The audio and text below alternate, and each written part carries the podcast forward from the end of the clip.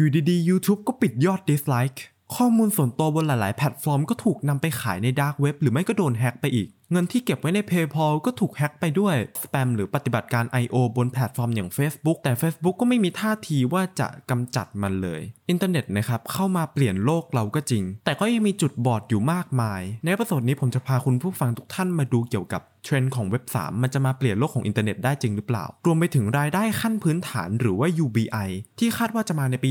2050 แต่เว็บ 3 อาจทำให้เราสามารถได้รับ UBI ภายใน 10 ปีนี้ก็เป็นไปได้ เรื่องนี้เกี่ยวข้องกับพวกเราอย่าง Gen Z โดยตรงเลยนะครับ เพราะเราใช้เวลาในโลกอินเทอร์เน็ตวันหนึ่ง8ชั่วโมง 10 ชั่วโมงเนี่ย หากว่ามีการเปลี่ยนแปลงในทิศทางที่ดีขึ้นเกิดขึ้นจริงๆเนี่ยนะครับ พวกเราก็ได้รับประโยชน์เต็มๆเลย เพราะฉะนั้นก็ไปทำความรู้จักกับเว็บ 3 ให้มากขึ้นพร้อมๆ กันใน episode นี้เลยครับ You're listening to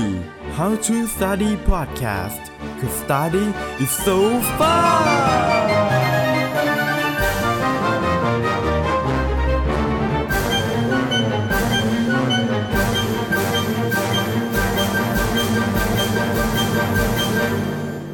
สวัสดีคุณผู้ฟังทุกท่านนะครับยินดีต้อนรับเข้าสู่ How to Study Podcast กับผมโนเบลนารเศษนะฮะ ใน episode นี้เนี่ยนะครับผมจะมาพูดถึง topic ที่น่าสนใจมากนะฮะแล้วผมตื่นเต้นมากเลยที่จะเล่าให้ทุกๆคนฟังนะครับ ทุกคนคลิกเข้ามาใน episode นี้เนี่ยนะครับ The Next Era of the Internet นะฮะ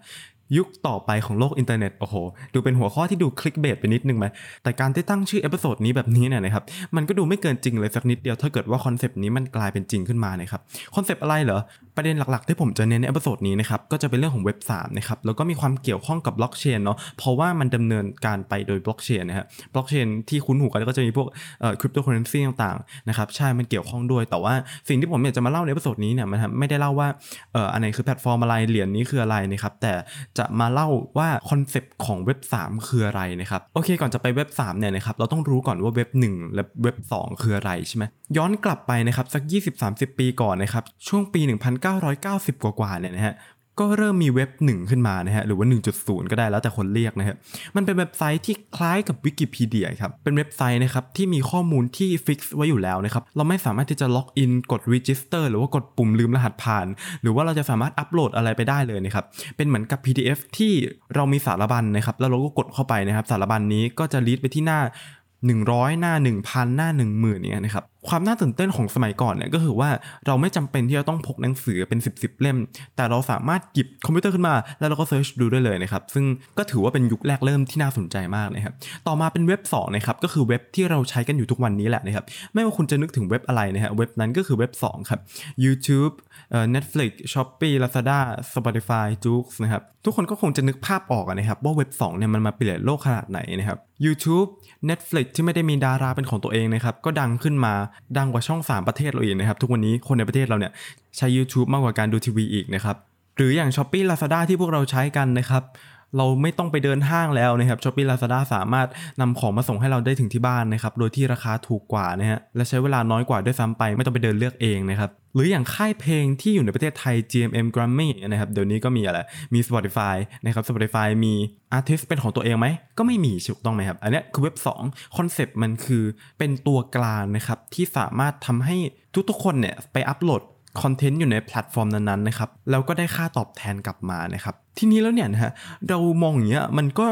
ดูเหมือนว่าจะเป็นอุดมคติมากๆแล้วถูกต้องไหมครับ คือลองนึกถึงโลกที่ไม่มีเว็บ 2 ดูนะฮะป่านนี้โลกก็คงจะไม่ได้เจริญถึงขนาดนี้นะครับมันเข้ามาเปลี่ยนให้โลกนี้เนี่ยจากที่เป็น linear จากที่เป็นแบบ เฉยๆ ยืดๆใช้ชีวิตวันๆนะครับ เปลี่ยนให้กลายเป็น exponential world เลยนะครับ ทีนี้เราจะสามารถอัปเกรดมันยังไง ต้องบอกว่าข้อบกพร่องของเว็บ2เนี่ยก็ยังมีอยู่เต็มไปหมดนะครับ ยกตัวอย่างเช่นเรื่องของ privacy นะครับ จะได้ยินข่าวบ่อยๆ ว่ามีข้อมูลหลุดจากเว็บไซต์นี้นะครับ โดยที่เเจ้าของอาจจะไม่ได้ตั้งใจนะครับ มีแฮกเกอร์มาแฮกอย่างเงี้ยเนาะ หรือว่าการที่เราฝากเงินไว้ใน PayPal แล้ว PayPal โดนแฮกอย่างเงี้ยนะครับ หรือที่ร้ายที่สุดเลยก็คือว่า จ้าของแพลตฟอร์มนั้นเองเนี่ยนะครับขายข้อมูลส่วนตัวของเรานะครับให้กับคนอื่นนะครับซึ่งมันก็จะมีทั้งขายแบบถูกต้องแล้วก็ขายแบบไม่ถูกต้องนะครับ การที่ขายแบบไม่ถูกต้องเนี่ยอันนี้มันก็ผิดกฎหมายใช่ไหมเอาไปขายในเว็บมืดอะไรอย่างนี้ แต่ถ้าเกิดสมมติขายแบบถูกต้องเนี่ยก็จะเป็นการที่เราเข้า YouTube ไป แล้วก็มี โฆษณานะครับที่เราโดนยิง ad มานะฮะมันก็เกิดจากข้อมูลของเราเนี่ยนะครับเราชอบอะไรนะฮะสมมุติว่าผมเป็นเนิร์ดเรื่อง tech เนี่ยนะครับโฆษณาที่ยิงมาก็จะเป็นแอปพลิเคชันนู้นนี้นั่นหรือว่าเราชอบเกมแนวนี้นะครับก็จะเป็นเกมแนวเดียวกันที่ยิงโฆษณามาใส่เรานะครับแล้วเขารู้ได้ไงเขาก็ดึงมาจากข้อมูลที่เราใช้แพลตฟอร์มนั้นนะครับเรา search เกี่ยวกับเกมนั้นบ่อย search เกี่ยวกับคอนเทนต์แนวการลงทุนนะครับหรือว่าพัฒนาตนเองบ่อยนะฮะเขาก็จะยิง ad เหล่านั้นมาให้นะครับซึ่ง ก็คงจะรู้สึกตะหงิดนิดหน่อยแหละใช่ไหมนะครับต่อให้บางคนก็อาจไม่ชอบเลยบางคนรู้สึกตะหงิดตะหงิดแหละเออนะครับว่าเฮ้ยข้อมูลส่วนตัวแล้วนะรู้มากไปหรือเปล่าเนี่ยนะฮะ ข้อบกพร่องข้อที่2นะครับก็คือ unfair advantage ด้าน financial หรือว่าด้านการเงินนะครับ ผมยกตัวอย่างอย่างนี้นะครับ YouTube เนี่ยนะครับเก็บรายได้จาก content creator เนี่ย 45%นะครับถ้าเกิดสมมติเราไปสมัคร membership สมมติว่าผมชอบช่องนึง ผมสมัคร membership เขาส่งเงินไปตรงๆ ไม่ได้มีสปอนเซอร์ไม่ได้มีอะไร YouTube หัก 30%นะฮะซึ่งเป็นตัวเลขที่ค่อนข้างเยอะมากๆเนาะ และยังไม่พอนะครับ คนที่ต้องการใช้ YouTube แบบพรีเมียมขึ้นไปก็ต้องจ่ายเงินเดือนละ 2 3 0 0 อีกนะครับ ซึ่งตรงนี้เนี่ยนะครับมันก็เป็น unfair advantage ด้านการเงินมาก ๆ เลยนะครับคุณอาจจะมองว่าเอ้ย YouTube ก็เก็บเยอะแล้วนะ Spotify เก็บเยอะกว่าอีกครับ Spotify เนี่ยเก็บจาก artist เนี่ยทั้งหมด 70%นะฮะโอ้โหจุกกันเลยทีเดียวนะครับ รวมถึง podcaster นะครับยกตัวอย่างผมเองเนี้ยหรือว่า podcaster หลาย ๆ ท่านเนี่ย ก็ไม่ได้เงินนะฮะไม่มี e a r n i n g จากแพลตฟอร์มที่ชื่อว่า Spotify เลยนะครับสิ่งที่ได้ก็จะเป็นสปอนเซอร์ที่ติดต่อมาซะมากกว่านะครับซึ่งก็ติดต่อมาไม่ได้ผ่านแพลตฟอร์มตรงส่วนกลางอะเนาะแค่ 2 ข้อนี้เนี่ยนะครับก็จุกๆกันแล้วใช่ไหมหลายคนอาจจะแย้งนะครับว่า เฮ้ย เราไปใช้แพลตฟอร์มเขาอะเราต้องเสีย privacy สิ เราต้องเสียอะไรบางอย่างให้เขา เขาต้องได้เงินหรือว่าได้ประโยชน์จากเราเอ่ออันนี้ก็เข้าใจได้นะครับ มันเป็นสิ่งที่แน่นอนอยู่แล้วนะครับ เราเข้าไปเราก็ต้องยอมรับตรงนั้นว่าเราเข้าไปใช้ไม่ได้เสียเงินอะไร แต่หลายคนมองแค่ปัจจัยเรื่องเงินอย่างเดียวนะครับ สิ่งที่เราเสียไปอีกอย่างหนึ่งคือเวลา เวลาที่เราให้กับแพลตฟอร์มเหล่านี้ไปเนี่ยนะครับวันหนึ่ง4ชั่วโมง 5 ชั่วโมงเนี่ยเราสามารถนำไปทำเงินหรือว่าสร้าง productivity ให้กับระบบเศรษฐกิจมากกว่านี้เนาะการที่เรานำไปผ่านกับพวกเขาแล้วเขาก็ได้ผลประโยชน์อยู่ฝ่ายเดียวเนี่ยอาจจะไม่ได้ตอบโจทย์หรือว่าเหมาะสมขนาดนั้นหรือเปล่านะครับและสิ่งที่สำคัญอีกข้อหนึ่งเนี่ยนะครับ แล้วผมคิดว่า คนที่ไม่ได้สนใจในข้อหนึ่งหรือว่าข้อ2เนี่ยนะครับอาจจะสนใจในข้อนี้ก็ได้นะครับ นั่นก็คือการอัปเดตในแพทช์ต่างๆ ในเวอร์ชันต่างๆนะฮะยกตัวอย่างเช่นอยู่ดีๆยกตัวอย่างเช่นอยู่ดีๆ YouTube ออกมานะครับตีโต๊ะแล้วก็บอกว่าตั้งแต่นี้ต่อไป เราจะไม่ให้คุณเห็น dislike ของวิดีโออีกนะครับ ซึ่งผมก็คิดว่าหลาย ๆ คนคงจะไม่เห็นด้วยกับแนวคิดนี้นักสักเท่าไหร่นะฮะ หรืออย่างที่ Facebook เนี่ยนะครับ เอาเงินไปลงกับนู่นนี่นั่นสร้างพัฒนา Meta แต่ว่ายังไม่สนใจเลยว่า มีคนที่ได้รับผลกระทบจากพวก Fake Account ตั้งเท่าไหร่นะครับ การที่สร้างเขาขึ้นมาหลอกคนอื่นเกิดการฟิชชิงมากมายนะครับ Facebook เองก็ไม่เคยที่จะลงมาเหลียวแลตรงนี้เลยนะครับ กลับเอา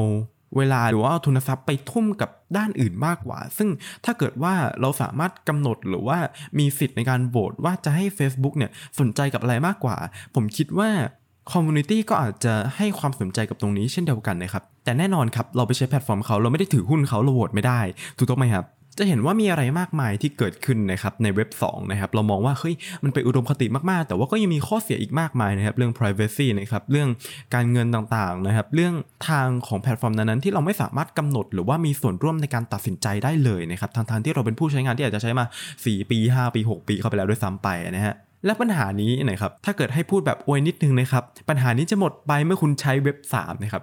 แต่แน่นอนครับ เว็บ 3 ก็อาจจะมีข้อเสียบางอย่างอยู่ดีนะครับ หรือว่าอาจจะไม่ได้เกิดขึ้นจริงนะครับ เพราะฉะนั้นทำใจร่มๆนะครับ พยายามใช้ critical thinking ตั้งคำถามที่สุดโต่งเสมอว่าสิ่งที่ผมอธิบายให้คุณฟังเนี่ย มันมีข้อดีหรือว่าข้อเสียอะไรบ้างเลยครับ เว็บ3ครับ อะเรามาเริ่มข้อแรกเลยก็คือ privacy นั่นเองนะครับ อย่างที่ผมได้บอกไปต้น episode นะครับว่าเว็บ3เนี่ยจะเกี่ยวข้องกับบล็อกเชนนะครับ และอย่างที่ทุกคนรู้กันว่าบล็อกเชนเนี่ยชูโรงเรื่องความ decentralized อยู่แล้วนะครับ มีความกระจายศูนย์นะครับ มีความปลอดภัยที่สูงมากๆนะครับ ตอนนี้ก็จะมีข้อถกเถียงกันนะฮะระหว่างบล็อกเชนแล้วก็ quantum computing เนาะซึ่งโดยสรุปแล้วเนี่ยนะฮะในทางทฤษฎีเนี่ย quantum computing สามารถแฮกบล็อกเชนได้นะครับ แต่ในทางปฏิบัติจริง ๆ แล้วเนี่ยนะครับมันไม่ค่อยสมเหตุสมผลนักที่จะเกิดขึ้นนะครับ อันนี้สามารถไปดูได้ในช่องแบไต๋นะครับ เคยนำผู้เชี่ยวชาญทั้ง 2 ด้านนี้เนี่ยมาคุยกันนะครับ น่าจะพอได้ไอเดียเนาะ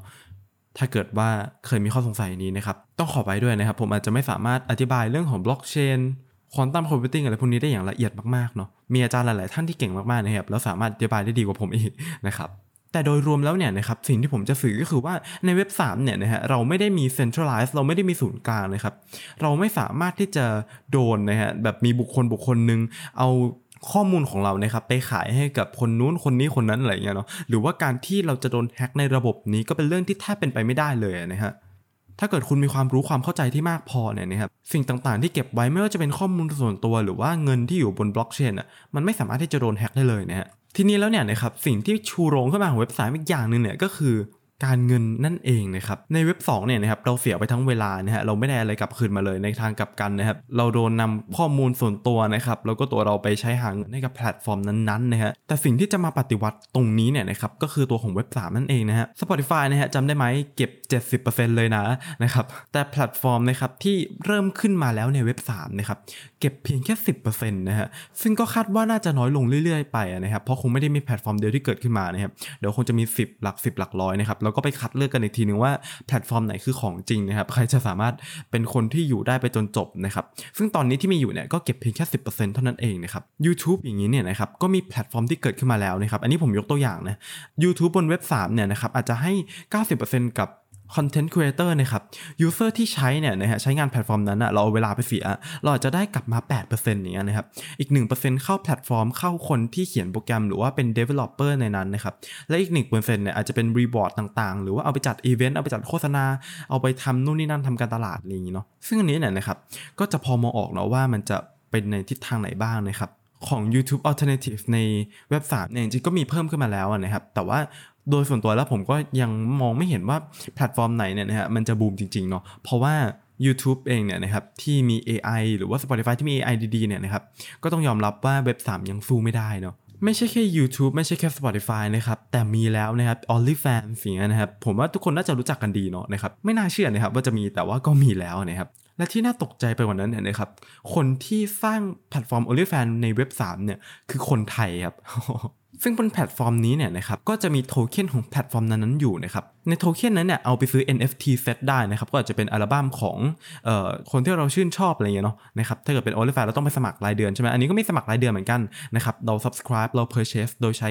coin นะครับที่อยู่บนแพลตฟอร์มนั้นๆนะครับเราสามารถส่งของขวัญได้นะครับเราสามารถที่จะนำ coin ที่มีอยู่ตรงนี้เนี่ยนะครับ ไป staking นะครับเรารับ reward นะครับ staking ก็คือการที่สมมติผมมี coin อยู่ 100นะครับถ้าเกิดสมมติผมเอา coin 100เนี่ยไปเทขายอะก็ส่งผลทำให้ราคาของ coin มันตกลงมานิดนึงใช่ไหมแต่ในทางกลับกันผมเอา coin นี้ไป stake เนี่ยนะครับไป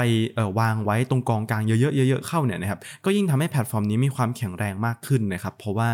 ถ้าหากว่าโทเค็นนั้นถูกล็อกไว้เป็นเวลาปีหนึ่งหรือว่า 2 ปี แล้วเราได้ผลตอบแทนนั้นกลับมาเนี่ยนะครับมันก็คล้ายๆกับการฝากประจำแหละเนาะที่เราเอาเงินไปฝากกับธนาคารนะครับแล้วธนาคารก็ไปปล่อยกู้นะครับแล้วเขาก็ได้เงินกับตัวเองนะครับแล้วเราก็ได้เงินมากกว่าฝากปกติเนาะก็ win-win ทั้งคู่นะครับเช่นเดียวกันในการ staking ในแพลตฟอร์มเนี่ยนะครับก็จะมีความน่าเชื่อถือมากขึ้นว่าเฮ้ยมี market cap สูงมีเงินหมุนเวียนสูงเนี่ยนะครับก็ เปิดโอกาสให้มี user ใหม่ๆ เข้ามาใช้งานกันมากขึ้นนะครับ และที่สำคัญที่สุดเลยนะครับ นั่นก็คือตัว roadmap ในของ OnlyFans ของคนไทยเนี่ยนะครับ ที่เป็นเว็บ3เนี่ย ก็สามารถที่จะโหวต direction ได้เช่นเดียวกันนะครับ ว่าเราจะให้แพลตฟอร์มในเวอร์ชันหน้าใน patch หน้าในการอัปเดตข้างหน้าไปในทิศทางไหนเนี่ยคนที่ถือเหรียญสามารถโหวตได้เช่นเดียวกันนะครับก็นำมาสู่ข้อที่ 3 นั่นเองนะฮะที่ผมพูดถึงไปนะครับอยู่ดีๆ YouTube ก็นำ dislike ออกนะครับแต่ในนี้ในเว็บ 3 ไม่เหมือนกันนะฮะในแพลตฟอร์มส่วนใหญ่เนี่ยนะครับ developer เนี่ยนะครับเวลาเขา launch ตัวโปรเจกต์ใหม่ ๆ ขึ้นมาเนี่ยเขาอาจจะถือ coin อยู่แค่ประมาณ 10% 8% 1%ด้วยซ้ำไปนะครับ ซึ่งตรงนี้เนี่ยมันก็เป็นสิ่งที่การันตีได้ว่า developer พวกนี้เนี่ยไม่สามารถที่จะนำเหรียญที่มีอยู่ไปเทขายได้นะครับและอีกอย่างหนึ่งก็คือเขาต้องฟังคนที่อยู่ในแพลตฟอร์มนั้นๆด้วยนะฮะถ้าเกิดสมมติว่าคนที่อยู่ในแพลตฟอร์มไม่พอใจทำไงฮะเขาก็เทเหรียญขายนะครับเพราะเทเหรียญขาย โปรเจกต์ก็ไปต่อไม่รอดนะครับ Developer ก็ตกงานนะครับ วงก็แตกไปนะครับ ถ้าเกิดเขาไม่ฟังคนที่อยู่ใน community เนาะ เพราะฉะนั้นนะครับ ถ้าเกิดว่า community บอกอะไรเนี่ย Developer เนี่ยนะครับ ต้องทำตามยิกๆเลยแหละนะฮะ และความน่าสนใจคือว่าการที่เราจะซื้อโทเค็นเนี่ยเราต้องใช้เงินจริงไปแลกใช่ไหมครับ บางคนอาจจะคิดว่าเราใช้พันหนึ่งไปแลกอย่างเงี้ยพันหนึ่งพันบาทเนี่ยไปแลกโทเค็นมาเราก็มีสิทธิ์ใช้โทเค็นนั้นในแพลตฟอร์มนั้นๆซื้อนู่นซื้อนี่ซื้อนั่น แต่อย่าลืมนะครับว่าการที่เรานำเวลาของเราเนี่ยนะครับไปอยู่บนแพลตฟอร์มนั้นๆเนี่ยนะครับไปใช้บนแพลตฟอร์มนั้นๆ เราจะได้โทเค็นกลับคืนมา หมายความว่าหากเราใช้งานไป 3 ปีนะครับหรือว่าปีหนึ่งเนี่ยนะครับ โทเค็นที่เรามีอยู่ในระดับหนึ่งเนี่ยจะสามารถเป็นตัวที่ยืนยันว่าเออเราเป็นคนที่อยู่แพลตฟอร์มนี้จริงๆ เราใช้งานแพลตฟอร์มนี้จริงๆนะครับเราก็มีสิทธิ์ที่จะไปโหวตในสิ่งต่างๆ ได้ที่เกิดขึ้น ไม่จำเป็นที่จะต้องเอาเงินเราไปลงอย่างเดียวนะครับ ในตอนนี้เนี่ยนะครับพวกแพลตฟอร์มพวกนี้เนี่ยอาจจะเกิดขึ้นมาค่อนข้างน้อยเนาะนะครับแล้วก็ยังไม่สามารถสู้ YouTube หรือว่า Spotify ได้แม้แต่นิดเดียวเลยนะครับพวกเรื่อง AI เรื่องความเสถียรต่างๆนะครับแต่ในอนาคตเนี่ยนะครับเนื่องจากว่ามันเป็นคอนเซปที่น่าสนใจมากแล้ว ถ้าเกิดว่ามันมี YouTube ที่เหมือนกับ YouTube แต่เป็นบนเว็บ 3 เนี่ยก็แน่นอนครับเราต้องเลือกบนเว็บ3อยู่แล้วใช่ไหมประโยชน์มันมีมากมายเลย ต่อให้เราไม่ได้นึกถึงเงินที่จะได้กลับมา แต่สิ่งที่เราจะได้อย่างมาก แต่สิ่งที่เราจะได้แน่นอนก็คือตัว privacy แล้วก็ความสามารถที่เราจะสามารถโหวตได้ว่า direction เนี่ยจะไปในทิศทางไหนนะครับ การอัปเดตครั้งหน้าจะเป็นยังไงอย่างเนี้ยเนาะนะฮะแต่ถึงแม้ว่าผมจะพูดเหมือนกับขายฝันเนี่ย แต่ทุกคนนี้ก็มีแล้วนะครับ เบราว์เซอร์หนึ่งนะครับ ชื่อว่า Brave นะครับ เป็นเหมือนกับ Microsoft Edge เนี่ยแหละ เหมือนกับ Google Chrome เหมือนกับ Opera อย่างเงี้ยแหละนะฮะ แต่สิ่งที่เบราว์เซอร์นี้เนี่ยนะครับ ให้กับผู้ใช้เนี่ย ก็คือการที่เบราว์เซอร์เนี่ยจะใส่ ad ที่ มีผลตอบแทนให้กับ user นะครับอย่างที่ผมบอกไปเนาะรายได้จากแอปนี้อาจจะแบ่งเข้า Developer นะครับแล้วก็แบ่งเข้าผู้ใช้งานนะครับแล้วก็แบ่งเข้า Content Creator ที่มาร่วมงานกับเบราว์เซอร์นี้นะครับ creator บางคนที่อยู่ใน YouTube เนี่ยนะครับเขาก็มาเป็น partnership กับตัวของเบราว์เซอร์ Brave นะครับ พอมีคนกดเข้าไปในวิดีโอเขาเนี่ย แทนที่โฆษณาใน YouTube จะเด้งขึ้นมาเนี่ย เราไม่ได้เลยเลยเนี่ยนะครับ เราก็จะมีโฆษณาที่เด้งขึ้นมาจากตัวเบราว์เซอร์ที่ชื่อว่า Brave แทน แล้วเราก็จะได้ผลตอบแทนด้วยนะฮะ ซึ่งในณขณะนี้เนี่ยนะครับ rate ของเออคนที่ผมไปเจอมาเนี่ยนะครับหรือจากที่อ่าน community มาต่ำๆสุดเนี่ยก็จะอยู่ที่ประมาณ 5-600 บาทต่อเดือนนะครับแต่ถ้าเกิดเป็นสิ่งที่เขาอวยไว้เนี่ยนะครับเขาเขียนไว้หน้าเว็บไซต์เลยเนี่ยว่าได้เท่าไหร่เขาบอกว่าได้มากสุด up to 100 dollars นะครับหรือประมาณ 3,000 บาทเนาะซึ่งผมคิดว่าในอนาคตมันยังมีโอกาสในการเติบโตอีกเยอะมากๆนะครับเนื่องจากว่าในตอนนี้เนี่ยมี content creator ที่ไปเป็น partnership กับแพลตฟอร์มนี้เนี่ยน้อยมากๆนะครับถ้าหากว่ายิ่งมีคนใช้แพลตฟอร์มนี้มากขึ้นนะครับ ก็ยิ่งมีโฆษณามากขึ้นนะครับพอโฆษณามากขึ้น ก็มีราคาของโฆษณานั้นแพงขึ้นไปด้วยนะครับผมคิดว่ามันมีหลาย ๆ อย่างที่น่าสนใจมากเลยครับและตรงนี้เองเนี่ยนะฮะ มันก็นำมาสู่ท็อปิกที่น่าสนใจที่ผมนำมาพูดใน how to study เนี่ยแหละนะมันเกี่ยวกับการเรียนยังไง มันจะเกี่ยวไปตั้งแต่ตอนนี้แหละนะครับเว็บ3เนี่ยนะครับอาจจะสามารถทำให้เรามี UBI ที่เร็วมากนะครับหรือว่า Universal Basic Income นะครับซึ่งก็คือรายได้ขั้นพื้นฐานที่ทุกคนเนี่ยสมควรจะได้ใช่ไหมตอนแรกนะครับ หลายๆ research ที่มาจากทั่วโลกเนี่ยนะฮะองค์กรหลายๆ อันเนี่ยเดาไว้ว่ามันจะมาตอนประมาณปี 2048 นะครับ ซึ่งรัฐบาลก็เป็นคนจ่ายให้กับเรานะฮะแต่ถ้าหากว่าเว็บ3เนี่ยนะครับเป็นสิ่งที่ปูมขึ้นมาภายใน 5 ปีนี้ภายใน 10 ปีนี้เนี่ยเราอาจจะได้เห็น UBI ล่วงหน้านะครับ UBI ที่รันด้วยประชาชนเองไม่ใช่รัฐบาลนะฮะซึ่งก็ค่อนข้างน่าสนใจมากถ้าเกิดมันเกิดขึ้นขึ้นมาอย่างเงี้ย เราที่อยู่ในมหาวิทยาลัยนะครับ หรือว่าเรียนมปลายมต้นเนี่ยอาจจะไม่ต้องรบกวนพ่อแม่ที่จะแบบเอาเงินค่าขนมมานะครับ หรือว่าเงินที่จะสามารถซื้อข้าวในแต่ละมื้ออะไรอย่างเงี้ยเนาะนะครับ หรือบางคนอยู่หอเงี้ยการที่เรามีเว็บ3เนี่ยนะครับในทุกๆอิริยาบถของชีวิตเนี่ยบางทีอาจจะพอในการจับจ่ายใช้สอยด้วยซ้ำไปนะครับ หรือต่อให้ไม่พอก็อาจจะเป็นค่าขนมได้อย่างน้อยก็ 5,000 6,000บาทต่อเดือนก็ ถือว่าเป็นไอเดียที่ work มากๆนะครับ อย่าลืมว่าทุกวันนี้น้อยมากๆนะครับ ใน Brave เนี่ย โอ้โห แทบไม่ได้มีคนมาร่วมหรือว่าใช้งานเยอะขนาดนั้นเลย ถ้าเกิดว่ามันมีทั้ง Brave มี Spotify นะครับ มี Shopee Lazada แปลงมาเป็นพวกนี้หมดเลยเนี่ยนะครับ จะเกิดอะไรขึ้นถูกต้องไหมครับ แต่ในก็ตามนะครับ สิ่งที่ผมพูดมาทั้งหมดมันก็เป็นคอนเซปที่ใหญ่มาก แล้วก็ใกล้เคียงกับคำว่าอุดมคติมาก อาจจะไม่เกิดขึ้นก็ได้นะครับ เพราะฉะนั้นก็ ลองติดตามข่าวสารดีๆนะครับ แล้วก็ก่อนจะจากกันไปนะครับ ล่าสุดนะครับมีเหรียญเหรียญหนึ่งเนาะซึ่งก็เป็นข่าวที่ค่อนข้างจะบูมในโลกคริปโตมากนะครับ ก็คือ CryptoMines นั่นเองนะครับ น่าจะมีคนที่เสียเงินกับมันบางคนก็เสียไปแค่หลักล้านนะครับ บางคนก็เสียไม่แค่สิบางคนก็เสียไปหลักล้านบางคนก็เสียไปหลักสิบล้านเลยนะครับ ซึ่งโดยส่วนตัวแล้วผมก็ไม่ได้ลงทุนในเหรียญนี้อยู่แล้วนะครับ แต่เพียงแต่ว่าอยากจะให้ทุกคนเนี่ยนะครับศึกษาแล้วก็เข้าใจมันจริงๆนะครับ คนที่มาลงทุนในโปรเจกต์นี้แหละผมก็ไม่อยากซ้ำเติมหรือว่าอะไรนะครับ แต่ว่าถ้าเกิดว่าคุณลองไปอ่าน white paper นะครับหรือว่าศึกษามาดีๆเนี่ยอาจจะมีโปรเจกต์อื่นที่คุณสนใจที่จะลงทุนมากกว่าโปรเจกต์นี้อีกนะครับไปดูว่าบล็อกเชนคืออะไรนะครับเริ่มตั้งแต่พื้นฐานใหม่หมดเลยนะครับและที่สำคัญกว่าพื้นฐานด้านบล็อกเชนหรือว่าคริปโตเคอเรนซีเนี่ยก็คือพื้นฐานการเงินนะครับบางคนกระโดดเข้ามาในโลกคริปโตทั้งๆที่ไม่ได้มีพื้นฐานในการเงินเลยนะครับพื้นฐานง่ายๆนะครับอย่างเช่น เงินเฟ้อคืออะไร เงินฝืดคืออะไร การกระจายทรัพย์สิน การกระจายความเสี่ยงคืออะไรนะครับ asset allocation สิ่งที่มันเป็น basic มากๆ ที่หลายๆ คนอาจจะมองข้ามไปเนี่ยนะฮะ ก็ส่งผลทำให้เกิดการขาดทุนมากมายในโลกคริปโตนะครับ เพราะฉะนั้นแล้วสิ่งที่สำคัญมากก็คือการกระจายความเสี่ยงเนาะ แบ่งไม้ดีๆนะครับ แล้วก็ศึกษาให้เยอะแล้วก็ละเอียดเลยว่าสิ่งที่เราจะลงทุนเข้าไปเนี่ยนะครับ มันมีความน่าเชื่อถือมากน้อยขนาดไหน มันมีโอกาสเติบโตมากขนาดไหนนะฮะ อันนั้นก็เป็นสิ่งที่คุณจะต้องศึกษากันเอาเองแล้วกันนะฮะ โอเคนะครับผมใน episode นี้ก็ต้องขอตัวลากันไปก่อนนะครับ เจอกันใหม่ใน episode หน้าทุกวันอังคารและทุก streaming platform ที่คุณฟังพอดแคสต์นะครับ เจอกัน